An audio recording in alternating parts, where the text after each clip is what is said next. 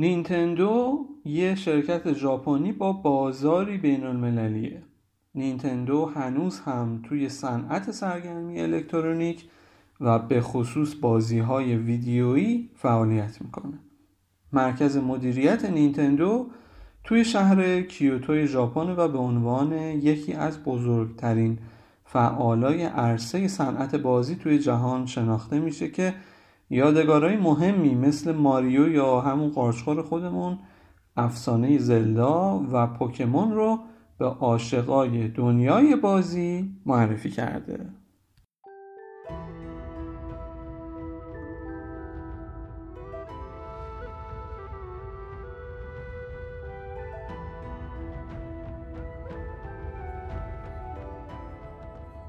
سلام.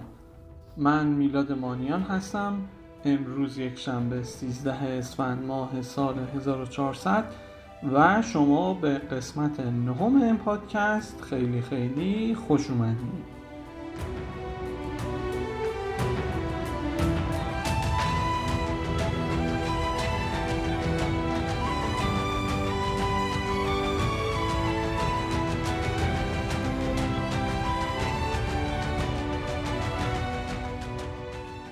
ما در این پادکست قصه برند ها رو براتون تعریف می‌کنیم و همونطور که متوجه شدیم تو این قسمت می‌خوایم سری بزنیم به دنیای محبوب بازی های ویدیویی و براتون از برند نینتندو بگیم. اگر می‌خواید اطلاعات و تصاویر جذاب و بیشتری مربوط به هر قسمت رو هم از دست ندید حتما صفحه ما رو در اینستاگرام به نشانی em.podcast فالو کنید.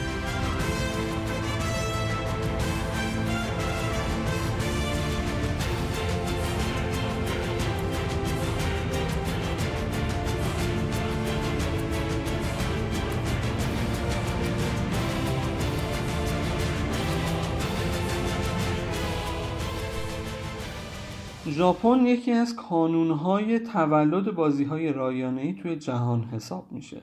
از سالهای آخر قرن 19 که نینتندو کار خودش رو به عنوان تولید کننده بازی های کارتی شروع می‌کنه تا الان که من دارم با شما صحبت می‌کنم. شرکت ژاپنی که از پیشگام های صنعت بازی توی همه بازارها بودن و خب هنوزم هستن. نینتندو هم به سهم خودش تاثیرهای زیادی روی های دیجیتالی دنیای بازی داشت و هنوز به عنوان یکی از تاثیرگذارترین برندها تو پیشرفت این صنعت شناخته میشه.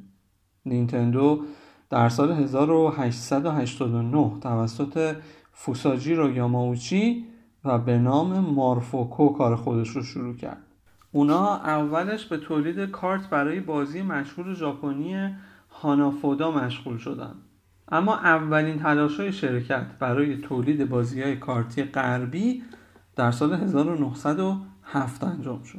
داستانش هم این بود که سربازای روسی که تو جریان جنگ روسیه و ژاپن مثلا یه چیزی در حدود سال 1904 و 1905 اسیر شده بودن یه بازی کارتی تو جیبشون داشتن و ژاپنی ها هم سریع فکر کردن که از وجود این اسیرهای بدبخت استفاده کنن و این بود که درست کردن کارت برای اونها رو هم گذاشتن تو برنامه خودشون.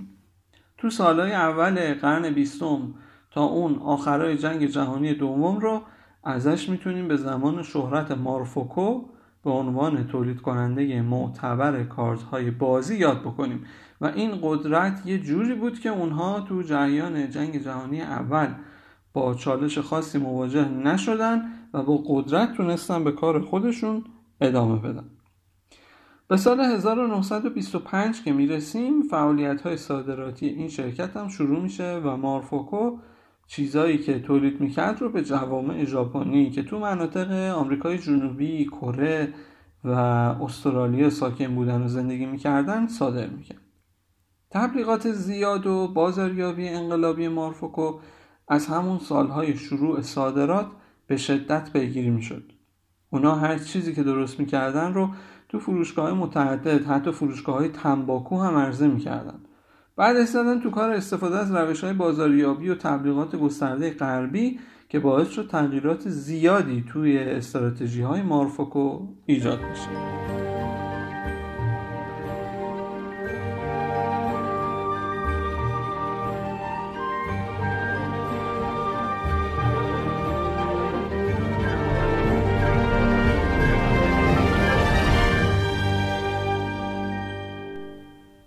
جنگ جهانی دوم و اتفاقهای سالهای اول جنگ ضربه های محکمی به اقتصاد ژاپن زد. یه جوری که حتی صنعتی مثل همین سرگرمی های خونگی که در جنگ اول خسارت زیادی ندیده بودن تو اون سالها آسیب های جدی دیدن. البته مارفوکو هنوز هم بهتر از رقبای دیگه خودش تونست سالهای بعد از جنگ و بعد از اون رو از سر بگذرونه. تو دوران بعد از جنگ بازی های کارتی سقوط خیلی کمی رو در تقاضا تجربه کردن. کارخونه اصلی مارفوکو هم تو جریان جنگ خسارت زیادی ندیده بود و به همین خاطر هم اونها تونستن این سالها رو به سلامت پشت سر بذارن. مدیریت شرکت ها به صورت خانوادگی تو ژاپن خیلی رایجه. تو مارفوکو هم همین داستان بود و سال 1950 نوه بنیانگذار شرکت هیروشی یاماوچی به عنوان مدیر مارفوکو انتخاب میشه. اون دوستش کسب و کار خانوادگی خودشون رو با سرعت و گستره بالایی هدایت بکنه و خوبش بکنه و محصولای جدیدی رو هم برای ارائه تو ذهنش داشت. دو سال بعد یعنی سال 1952 ادغام و تمرکز کارخانه ها تو شرکت مارفوکو شروع شد. اونا همه مراکز تولیدی پخش شده در کیوتو رو به یک کارخونه منتقل کردن. یه کار مهم دیگه ای اون سالها هم تغییر اسم شرکت به چیزی بود که الان اون رو می‌شناسیم. یعنی نینتندو پلین کارد کمپانی نینتندو به زبان ژاپنی تقریبا به اندازه یه جمله معنی داره که همه چیز رو به سرنوشت مرتبط می‌کنه. You work hard but in the end it is in heaven's hand. کسب و کار این برند ژاپنی تو سالهای بعد از جنگ به مرور رونق می‌گیره. اونا فقط تو سال 1953 با چالش کمبود کاغذ با کیفیت برای تولید کارت های بازی مواجه شدن که یا ماوچی با دستور ساخت کارت های پلاستیکی تا حدودی اون را حل کرد. اولش هم تهیه و چاپ تصاویر روی کارت های پلاستیکی خیلی سخت بود چون تجربه اولشون بود اما نینتندو در نهایت تونست اونها رو به تولید انبوه برسونه. اما نقطه عطف موفقیت های تجاری نینتندو زمانی بود که تونست با برند والت دیزنی حرکتی بزنه. اونا تو سال 1959 قرارداد همکاری مهمی رو با والت دیزنی امضا کردن و نینتندو کارت های بازی رو با تصاویر کاراکترهای محبوب والت دیزنی به بازار عرضه کرد. تا سال 1962 رونق کسب و کار به حدی خوب بود که شرکت ژاپنی سهام خودش رو به صورت عمومی تو بازارهای سهام اوزاکا و کیوتو عرضه کرد. اگه دوست دارید درباره برند والت دیزنی هم اطلاعات خوبی به دست بیارید می‌تونید قسمت اول این پادکست رو گوش کنید. من اونجا به طور مفصل داستان دیزنی رو براتون تعریف کردم. اما دهه 1960 با تلاش نینتندو برای توسعه کسب و کار و نوآوری همراه بود که آخرش به شهرت زیادی برای برند اونها تو دهه 1980 منجر میشه. سه سال بعد یعنی سال 1963 نینتندو با عرضه بازی های رومیزی تلاش می‌کنه تا گستره محصولات و خدماتش رو بازم زیادتر کنه. تو سال 1969 اما موفقیت های اونا به حدی رسیده بود که کارخونه تولیدی جدیدی تو شهری اطراف کیوتو به نام یوجی تأسیس کردن. اما ورود نینتندو به حوزه الکترونیک و معرفی اولین محصولاتش تو ژاپن سال 1970 رخ داد. اونها با معرفی بیمگان به نوعی های لیزری رو به بازی های سرگرم کننده وارد کردند که در سال 1973 به تکامل رسید. اون توفنگ ها به بازیکن این امکان رو می‌داد تا شخصیت ها رو روی صفحات نمایش کوچیک هدف بگیرن. موفقیت اولی محصول الکترونیکی به حدی بود که صادرات اون با آمریکا و اروپا دقیقا یک سال بعد یعنی از سال 1974 شروع شد. دهه 1970 زمان اوجگیری صنعت بازی های آرکید بود و نینتندو هم به عنوان پیشگام جلوتر از همه حرکت می‌کرد. تو سال 1975 نینتندو با میتسوبیشی الکتریک وارد همکاری شد و سیستمی برای بازی های ویدیویی توسعه داد. فناوری مورد استفاده اونها سالها بعد و با معرفی ریز پردازنده ها توسعه پیدا کرد و به هر حال نتیجه چیزی بود که می‌تونیم از اون به عنوان اولین نمونه از بازی های خونگی ویدیویی یاد کنیم. حالا بازی آرکید چیه؟ همین دستگاهی که همین الان هم تو شهر بازی ها شاید بتونیم نمونهش رو پیدا کنیم که با پول یا ژتون کار می‌کنه و می‌تونیم باهاش بازی ویدیویی بکنیم می‌تونم بهتون البته این مژده رو بدم که می‌تونید عکسای مربوط به نخستین arcade game ها رو هم تو اینستاگرام این پادکست به نشانی ای ام پادکست پیدا کنید توسعه بازی های arcade توسط نینتندو و با معرفی فناوری ها و محصولات جدیدی در نیمه دوم دهه 1970 با قدرت ادامه پیدا کرد و اونها تو سال 1978 فناوری بازی های ویدیویی مجهز به پرداخت سکه‌ای رو معرفی کردند که از میکروکامپیوترها برای فرایند پردازشی اونها استفاده می‌شد. توسعه فناوری تا سال 1981 پیگیری شد و بازی مشهور Donkey Kong ازش بیرون اومد. این بازی پیچیدگی های گرافیکی و صداهای جذاب رو به بازی های arcade آورد که نینتندو تو سالهای بعد برای کنسول های بازی خونگی خودش هم از اون استفاده کرد. با شروع دهه 1980 تلاش نینتندو برای عرضه محصولات خاص هم بیشتر شد. اونها خط تولید Game Watch رو معرفی کردن که در واقع مجموعه‌ای از بازی های ویدیویی رو به صورت کنسول های دستی به کاربر عرضه می‌کرد.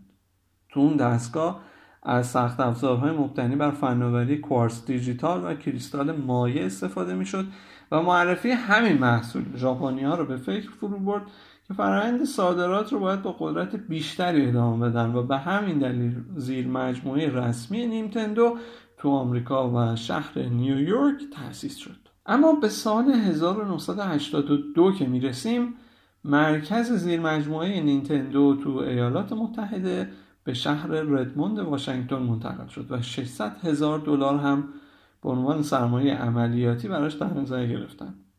توسعه بازاریابی برای بازی های ویدیویی خونگی در همون دهه انجام شد. برای تولید محصولات جدید نینتندو به خصوص کنسول خونگی فامیکام کارخونه تولیدی جدیدی تو شهر یوجی تأسیس شد. اون کنسول خونگی که اسمش به اختصار به معنای کامپیوتر خانوادگی بود به موفقیت های عظیمی دست پیدا کرد و تقریبا تو 35 درصد از خونه های ژاپنی ها بازی می‌شد. فروش بالای کنسول بازی جدید نینتندو صادرات به آمریکا رو امری اجتناب ناپذیر کرد. با وجود آمادگی ژاپنی ها بازار آمریکا دیگه تشنه سرگرمی های خونگی نبود. آمریکا دوران اوجی رو توی سالهای پایانی دهه 1970 و ابتدای 1980 تجربه کردن اما اون اتش به نوعی پایانی افته بود. در نتیجه صنعت سرگرمی تو آمریکا با صدها میلیون دلار ضرر روبرو شد. آمارها نشون میده صنعت سرگرمی خونگی از اوج 3 میلیارد دلاری تو سال 1983 به 100 میلیون دلار در سال 1985 سقوط کرد. یه مقداری از اعداد خواهش می‌کنم حس بگیرید دیگه. من همیشه توی اپیزودهای قبلی هم گفتم که اعداد رو بذارید کنار سالها یعنی عدد 3 میلیارد دلار رو بذارید کنار سال 1983 که ببینید فقط یه صنعت چه ارزشی تو اون سال داشته و الان اگه در نظر بگیرید مثلا دارایی های بلوکه شده دولت توی کره جنوبی که الان دنبالش هستن نقد می‌کنن 7 میلیارد دلاره. و باهاش می‌خوان یه دولت رو بچرخونن. برگردیم سراغ داستان نینتندو. نینتندو با وجود تمام خطراتی که تو بازار آمریکا وجود داشت با قدرت تمام بهش ورود کرد. اونها ترسی از آمارها نداشتن و قبلا هم بازی ها رو تو تاریک ترین دوران های اقتصاد آمریکا مورد آزمایش قرار داده بودن. به هر حال ژاپنیا اعتقاد داشتن مشکل بازار آمریکا عرضه بازی های ضعیف و با کیفیت پایین بود و به همین دلیل می‌خواستن با محصولاتی حرفه‌ای تر به اون بازار وارد بشن.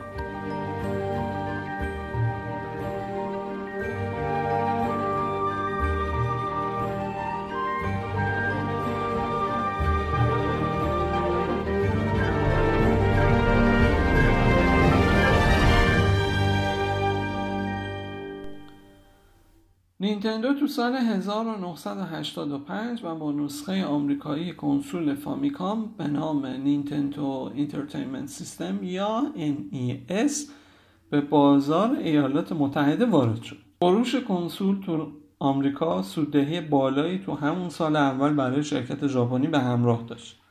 در ادامه مدیریت صحیح تقاضای بازار آمریکا نشون می‌داد که فروش تا پایان دهه امیدوار کننده باقی خواهد موند.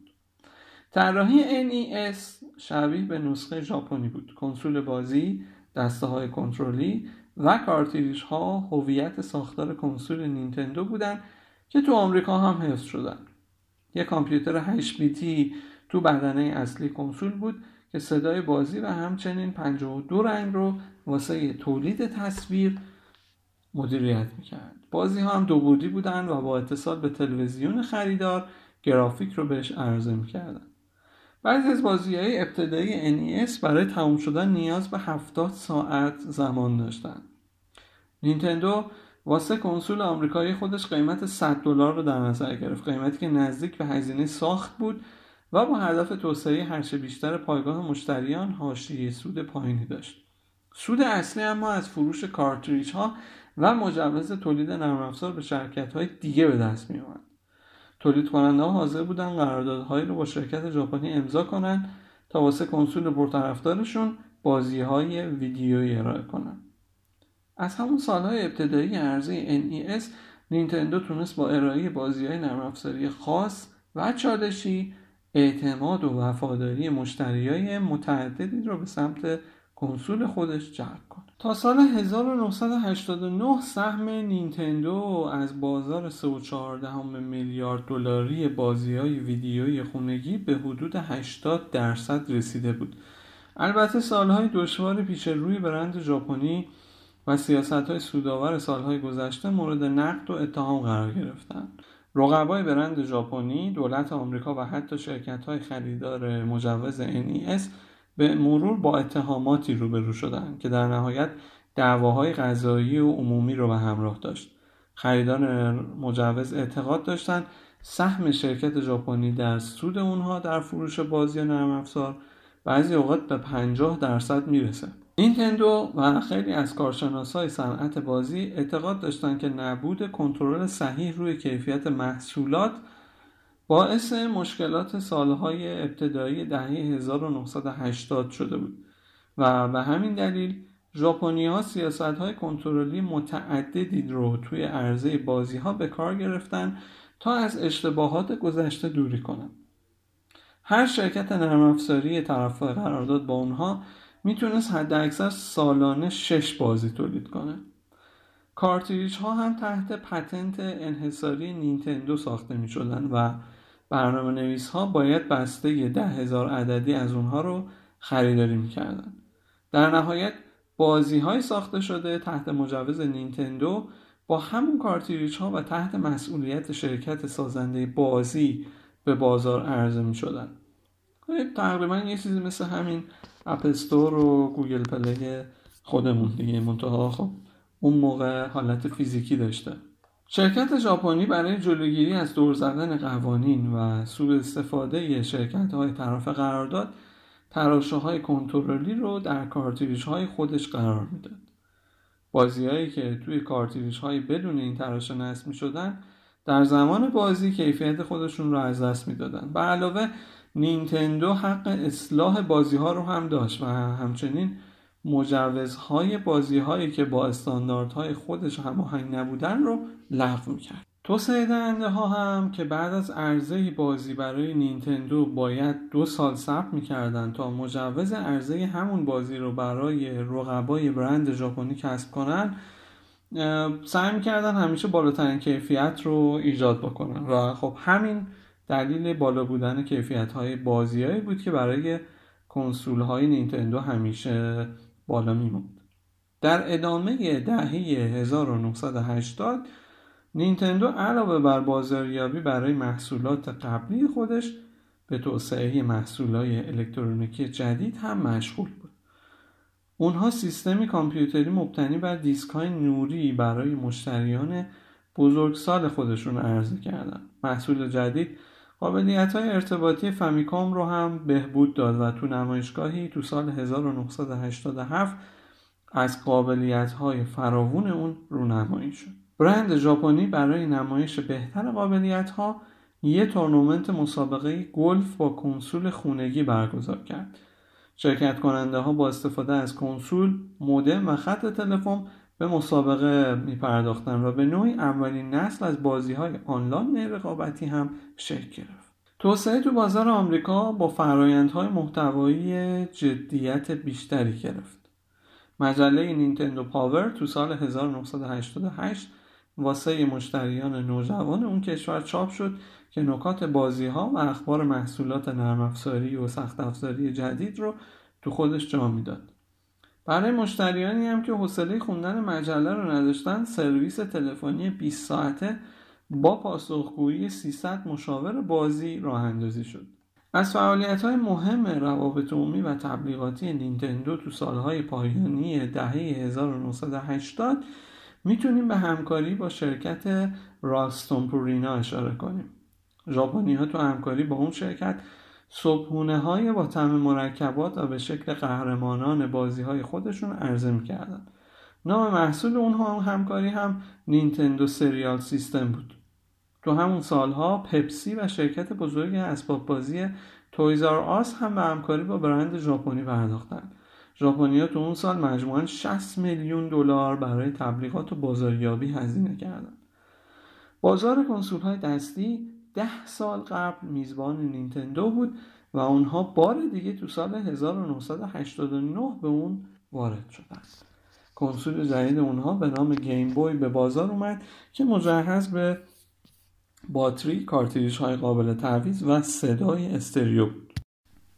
تو همون سال نسخه پیشرفته و 16 بیتی از کنسول Famicom به نام Super Family Computer تو ژاپن عرضه شد ساختار الکترونیکی پیشرفته تو اون کنسول نوید بازی های پیچیده تر، گرافیک های قوی تر و صدای واقعی تر رو به کاربر می‌داد. ژاپنی این کنسول رو هم کمی بدتر و, با و بعد از تحقیقات بازار تو آمریکا عرضه کردن. اولین رقیب جدی نینتندو تو صنعت بازی تو سال 1990 و به نام سگا انترپرایزز ظهور پیدا کرد. این شرکت کنسول 16 بیتی به نام جنسیس عرضه کرده بود که نینتندو را مجبور به توسعه کنسول خودشون کرد. سگا محصولات خودش رو به سرعت توسعه می‌داد و با برنامه های حرفه‌ای تر جایگزین بهتری رو به مشتری عرضه می‌کرد. به هر حال اونها بازم نمی‌تونستن به سلطه چندین ساله نینتندو در بازار بازی ها خاتمه بدن. بیشتر کارشناسای بازار تو اون سالها نینتندو رو دیزنی بعدی بازار سرگرمی می‌دونستن. نظرسنجی های مختلف از دانش آموزا هم نشون می‌داد که شخصیت ماریو برای بعضی از اونها از میکی موز دیزنی هم جذابتره. به هر حال تو سال 1990 سرعت افزایش فروش بازی های ویدیویی کم شد.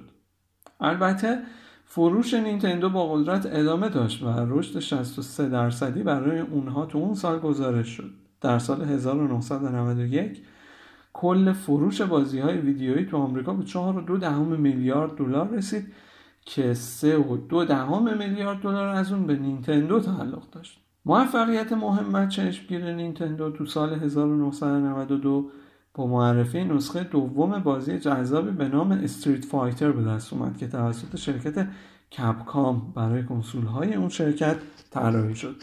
تو همون سال بازی سوپر ماریو پینت عرضه شد که قابلیت نقاشی رو کنار شخصیت محبوب ماریو به بازیکنها عرضه می‌کرد از مهمترین محصولات دیگه اون سالها هم میشه به بازی بر اساس شخصیت رود رانر و دنباله برای بازی موفق زلدا به نام The Legend of Zelda A Link to the Past اشاره کرد. ژاپنی ها در اون سالها امید داشتند تا نرخ نفوذ خودشون رو تو بازار آمریکا از 17 به 35 درصد برسونن و نسبت موفق 10 به 1 نرم افزار به سخت افزار که در ژاپن محقق شده بود رو تو اونجا هم تکرار کنن. صادرات نینتندو به ایالات متحده آمریکا از سال 1987 تا 1991 تقریبا 8 برابر شده بود و تا پایان سال 1992 اونها 60 درصد از بازار 16 بیتی آمریکا رو در اختیار داشتن سگا تبلیغات خاص خودش رو از سال 1990 و برای رقابت مستقیم با نینتندو شروع کرده بود. اونها تلاش می‌کردن تا بازی های نینتندو رو مخصوص کودکان جلوه بدن. و شعبه آمریکایی نینتندو هم نتونست با اون تبلیغات مقابله کنه. در نهایت تا پایان سال 1993 سهم نینتندو به 37 درصد رسید. چالش ها تو سال بعد و با عرضه محصولات جدید دیگه به بازارها برای نینتندو ادامه پیدا کرد. ورود سونی به بازار بازی های کامپیوتری تهدید جدیدی رو برای شرکت هموطن به همراه داشت. اونها با عرضه پلیستیشن ورودی جدیدی به بازار داشتن و در کنار کنار ساترن از شرکت سگا با ارائه بازی های روی سیدی و گرافیک 32 بیتی نینتندو رو تهدید می‌کردن. کنسول های اون رقبا ظرفیت بیشتری داشت اما تو مقایسه با محصولات نینتندو کند محسوب می‌شد. برند ژاپنی به جای پیروی از مسیر رقبا سعی کرد تا کیفیت کارتریج های خودش رو افزایش بده تا سرعت عملکرد بهینه بمونه.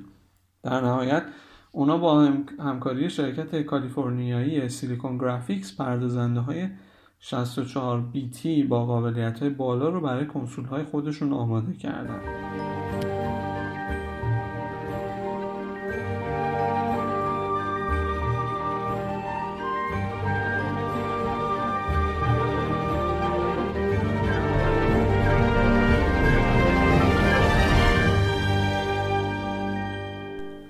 مهاجرت مصرف کننده ها به سیستم های 32 بیتی تو دهه آخر قرن بیستم به سرعت افزایش پیدا می‌کرد.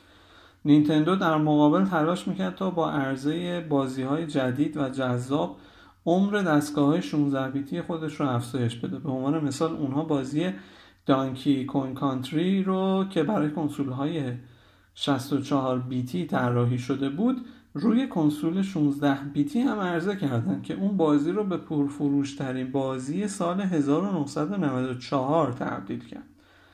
عرضه بازی مهمترین بخش استراتژی توسعه رقبای سگانه یعنی سونی، سگا و نینتندو بود. همه اون شرکت ها تلاش می‌کردن تا با عناوین انحصاری مشتریان رو به سمت خودشون جذب کنن. برای نینتندو بازی های مستقل درآمدزایی بیشتری داشت و نمونه های انحصاری فقط 35 درصد از فروش رو به خودشون اختصاص می‌دادن. سال 1995 برای توسعه بخش های نرم افزاری 25 درصد از سهام یک شرکت انگلیسی به نام ریر دی خریداری شد که اولین خرید خارج از ژاپن نینتندو هم نام گرفت. در فصل تعطیلات سال 1995 نینتندو با عرضه سیستم بازی ارزانتر با تجربه های جذابتر محصولات سونی و سگا رو پشت سر گذاشت. البته تو سال 1996 یعنی یه سال بعد سگا برای اولین بار تو بحث فروش کل تونست رقیب هموطن رو شکست بده. کنسول های 32 بیتی بحران اقتصادی تو بازار مهم ژاپن و از دست دادن توسعه دهنده های مستقل تو رقابت با شرکت های دیگه همگی موجب کاهش فروش و سوددهی نینتندو تو نیمه دوم دهه 1990 شدن. محصول انقلابی برند ژاپنی به نام نینتندی 64 یا N64 تو سال 1996 به بازار عرضه شد. کاربرای ژاپنی تشنه آزمایش محصول جدید بودن اکونومیست تو اون سال مقاله برای فروش بالای کنسول جدید نوشت و فروش روز اول خودش رو حدود 300 هزار دستگاه تخمین زد. سونی و سگا که نگران عرضه این محصول تو آمریکا بودن قیمت کنسول های 32 بیتی خودشون رو کاهش دادن. فروش سریع اولیه کنسول 64 بیتی به همون سرعت کاهش یافت چون بازی های محدودی برای اون پلتفرم طراحی شده بود. نینتندو قبلا چند بار عرضه کنسول جدیدش رو به تعویق انداخته بود که در نهایت منجر به ترک توسعه دهنده های مستقل و همکاری اونها با سونی شد. و علاوه پیچیدگی بالای برنامه نویسی برای اون کنسول و حجم کم کارتریج ها در مقایسه با سی دی تو کنسول های رقیب توسعه دهنده ها را از کنسول نینتندو دور می‌کرد. از همه مهمتر بازار کامپیوترهای شخصی یا همون PC هم به مرور رشد پیدا می‌کرد.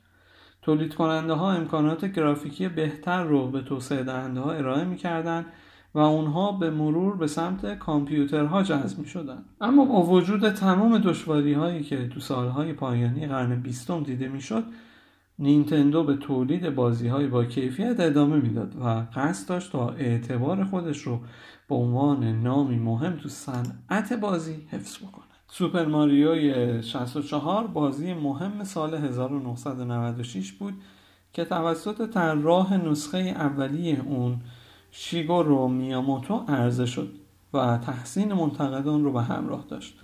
گرافیک سبودی و جذاب اون بازی ماریو 64 را نسبت به نسخه های قبلی و همچنین بازی های رقبا چند پله جلوتر قرار می‌داد. البته رقبا هم تو اون سالها با جدیت به فعالیت ادامه می‌دادن. سگا اولین پلتفرم بازی با قابلیت اتصال به اینترنت رو معرفی کرد و سونی هم تو تعداد بالای بازی ها فرمان روایی می‌کرد. همه این موارد دست به دست هم داد تا باعث کاهش نتایج مالی برای سومین سال پیاپی تو نینتندو بشه. فروش کنسول 16 بیتی نینتندو تو سال 1996 با کاهش شدیدی روبرو شد و ژاپنی ها به دستگاه 64 بیت خودشون با 8 عنوان بازی امیدوار بودن اونا تو همون سال به بازار آمریکا وارد شدن و با فروش دو شش دهم میلیون دستگاه تو اون کشور و دو هفت دهم میلیون تو نقاط دیگه جهان رکورد شکنی کردن.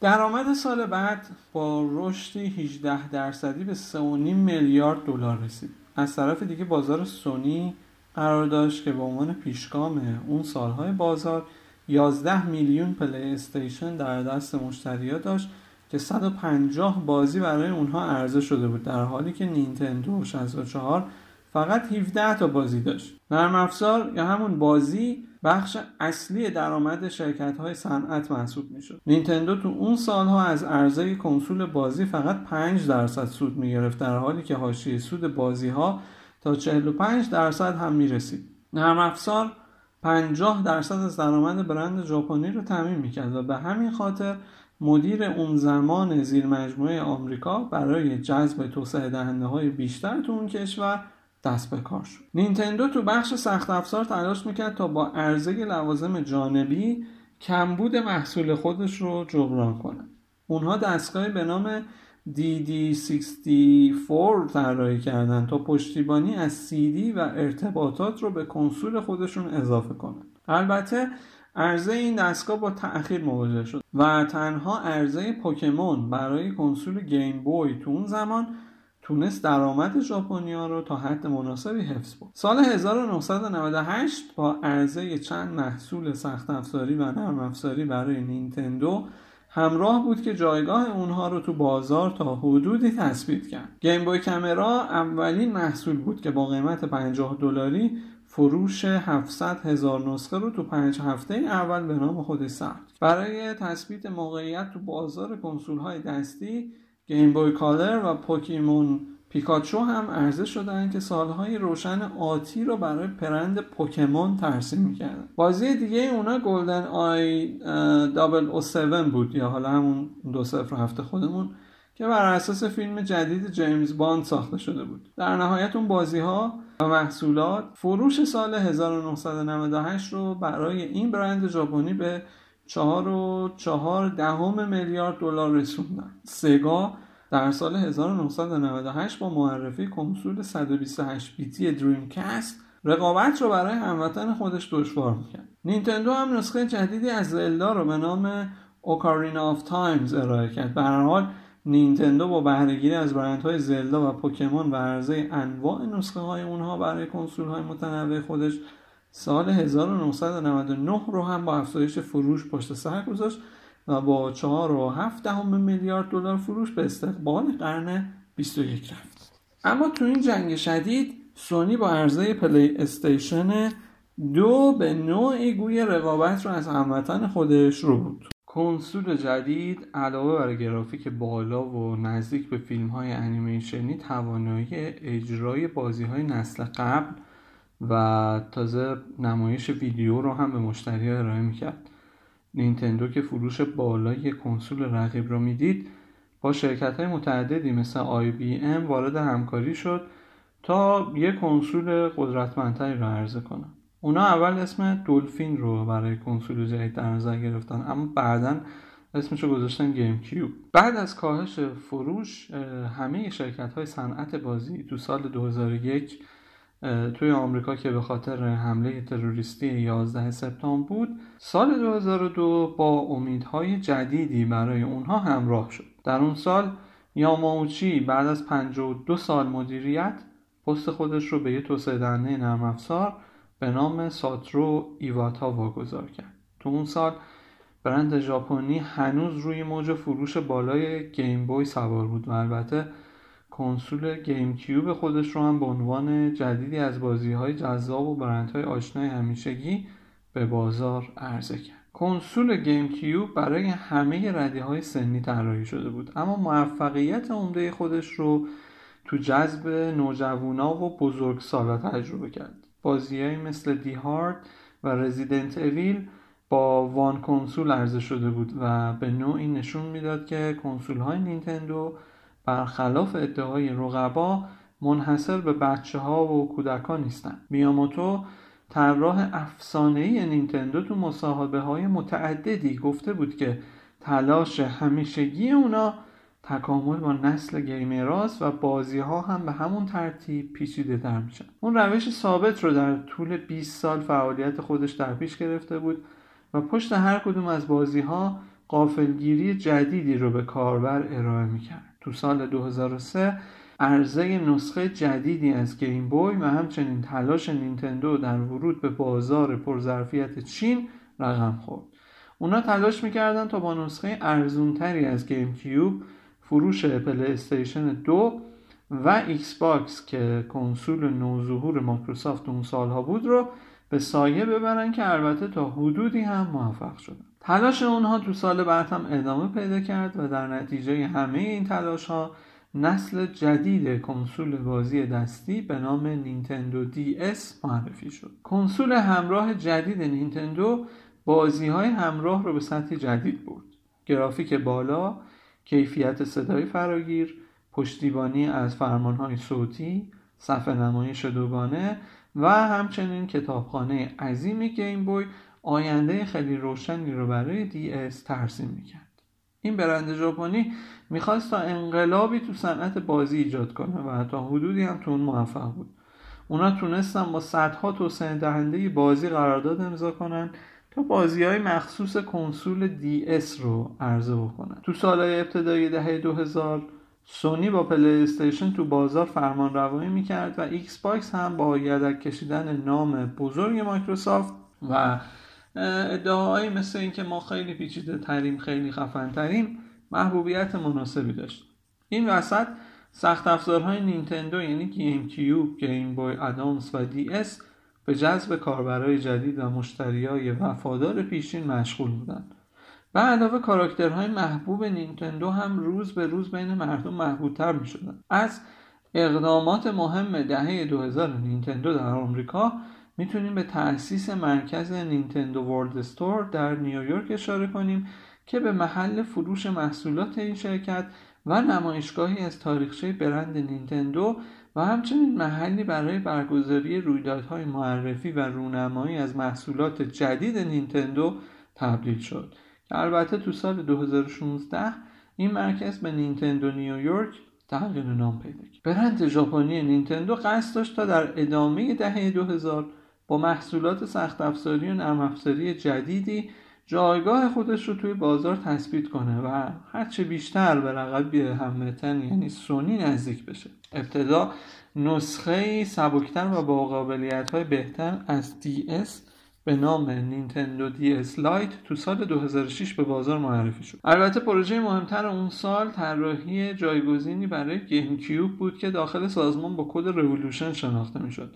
اونا در نهایت با کنسول انقلابی Wii تونستن که جایگزین رو جایگزین GameCube رو به بازار بفرستن. کنسول بازی Wii با کنترلر خاص و قابلیت هایی که به کاربران می‌داد نسل جدیدی از بازی ها و حتی جهت‌دهی جدیدی رو به دنیای بازی معرفی کرد. بعد شرکت های بسیاری تلاش کردن تا اون مسیر تا تو اون مسیر حرکت کنن و در نتیجه بازی های سرگرمی و ورزشی به مرور جای خودشون رو بین گرمه ها پیدا کرد. نینتندو دوباره وارد مرحله و فصل رکورد زنی شد. رکورد فروش جهانی 100 میلیون دستگاه رو به نام خودش ثبت کرد و به نوعی قهرمان کنسول های نسل هفتمی محسوب می شد عرضه این گجت خاص شکست های برند ژاپنی رو توی محصولات قبلی تا حدودی جبران کرد.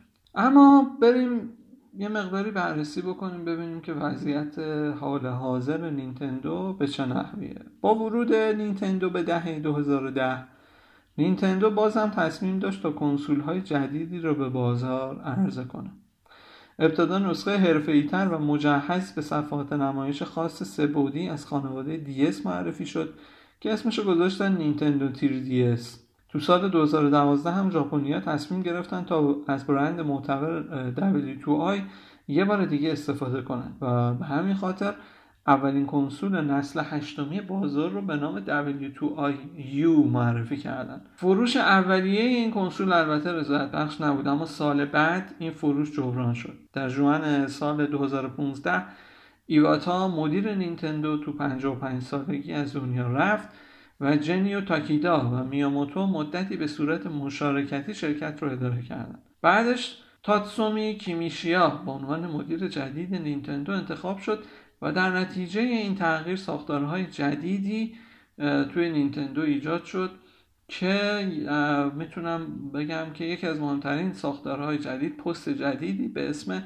creative fellow بود. تو سالهای اخیر تمرکز نینتندو بر بازار موبایل و کنسول های دستی خیلی بیشتر از قبله. اونا برای حضور تو بازارهای بازی موبایلی فعالیت های جدی رو دنبال کردن که از بینشون می‌تونیم به همکاری جدی با توسعه موبایل DeNA و عرضه سرویس Miitomo تو سال 2016 اشاره کنیم. تو همون سال ژاپنی ها از برنامه جدید خودشون برای عرضه پلتفرم بازی کاملا جدید رونمایی کردن. که اون زمان به نام NX معرفی شایعه ها و صحبت ها در خصوص کنسول NX تو سال 2016 به اوج خودش رسید و همگی حاکی از محصولی انقلابی بود. ژاپنی ها قصد داشتن کنسولی ترکیبی با قابلیت های استفاده تو خونه و همچنین به صورت همراه عرضه کنن و البته قرار نبود که خطوط 3DS یا Wii U تحت تاثیر قرار بگیره. به علاوه مذاکرات با توسعه دهنده ها و ارائه SDK کنسول جدید هم شروع شده بود و سال 2017 به عنوان زمان مناسب عرضه کنسول جدید تصور میشه در نهایت اکتبر اون سال تریلری از کنسول جدید منتشر شد که اسمش رو گذاشتن Switch. Nintendo Switch در سوم مارس سال 2017 به بازار عرضه شد. و انقلابی توی صنعت game به پا کرد. محصول جدیدی که ترکیبی از انواع مدل بازی فردی و گروهی رو به کاربر ارائه می‌کرد و با بازی های جذاب و شخصیت های محبوب نینتندو همراه. برند ژاپنی تو این کنسول هم از کارتریج برای نصب و بازی کردن بازی ها استفاده می‌کرد و البته امکانات زیاد اتصال به اینترنت و ارتباط با gamer های دیگه هم توی اون عرضه شد. لوازم جانبی متعدد هم از امکانات عالی سویچ بود که در کنار تمامی امکانات دیگه چند بار رکورد شکنی تو فروش رو برای ژاپنیا به همراه آورد. تمرکز نینتندو تو سالهای اخیر روی بازی های موبایلی منجر به عرضه بازی بحث برانگیز و البته جذابی به نام Pokémon Go تو سال 2016 شد. اون بازی با همراهی Niantic ساخته شد. سرمایه گذارا فکر می‌کردن که این بازی به نینتندو تعلق داره در حالی که اونها فقط 32 درصد از سهام مالکیت معنوی پوکمون رو در شرکتی مستقل به نام د پوکمون کمپانی در اختیار دارند به هر حال این سوء تفاهم به افزایش دو برابری سهام نینتندو انجامید که در ادامه البته سقوط 17 درصدی رو هم تجربه کرد. از بازی های مهم دیگه موبایلی تو سالهای اخیر هم می‌تونیم به سوپر ماریو ران اشاره کنیم که با هدف علاقه مند کردن هرچه بیشتر مردم به کاراکترهای نینتندو عرضه شد. ژاپنی ها با عرضه بازی با کنترل های ساده و مخصوص موبایل نشون دادن که اهمیت پلتفرم جدید بازی رو درک کردن و قصد دارن تا اسم خودشون رو تو تمامی بخش های جذاب برای گیمرها به نمایش بزنن. تو آوریل سال 2018 کیمیشیما از سمت مدیریت نینتندو کنار رفت و شانتارو فوکوروکاوا جایگزین شد که قبلا تو شرکت پوکمون فعال. در حال حاضر اون و میاموتو مدیران اصلی نینتندو محسوب میشن. آخرین آمار منتشر شده نینتندو که ما تونستیم در بیاریم مربوط به درآمد سال 2018 نینتندو که حدود یک تریلیون ین نزدیک به 9 میلیارد دلار درآمد رو گزارش این شرکت ژاپنی الان حدود 5800 کارمند در سر تا سر جهان داره و برندش هم تو رتبه بندی سالانه شرکت اینتربرند که کارش رتبه بندی شرکت های فعال تو حوزه سرگرمیه در جایگاه 99 قرار داره.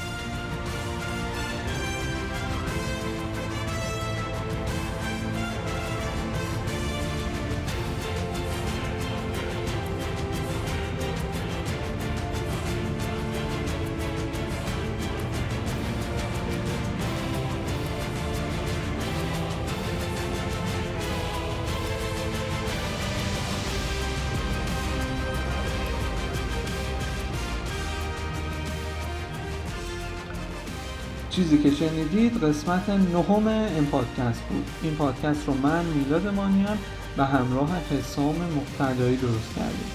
بازم تاکید می‌کنم که می‌تونید تصاویر و اطلاعات جذاب و بیشتر مربوط به هر قسمت رو تو صفحه اینستاگرام ما به نشانی em.podcast پیدا بکنید. خوشحال میشیم که ما رو به دوستای خودتون معرفی کنید. البته برامون کامنت هم بذارید و پیشنهاد بدید که دوست دارید قسمت بعدی قصه کدوم برند رو براتون تعریف کنیم امیدوارم که از این قسمت لذت برده باشین و تا قسمت بعدی بهترین ها رو براتون آرزو می‌کنم. خدا یار و نگهدار شما باشه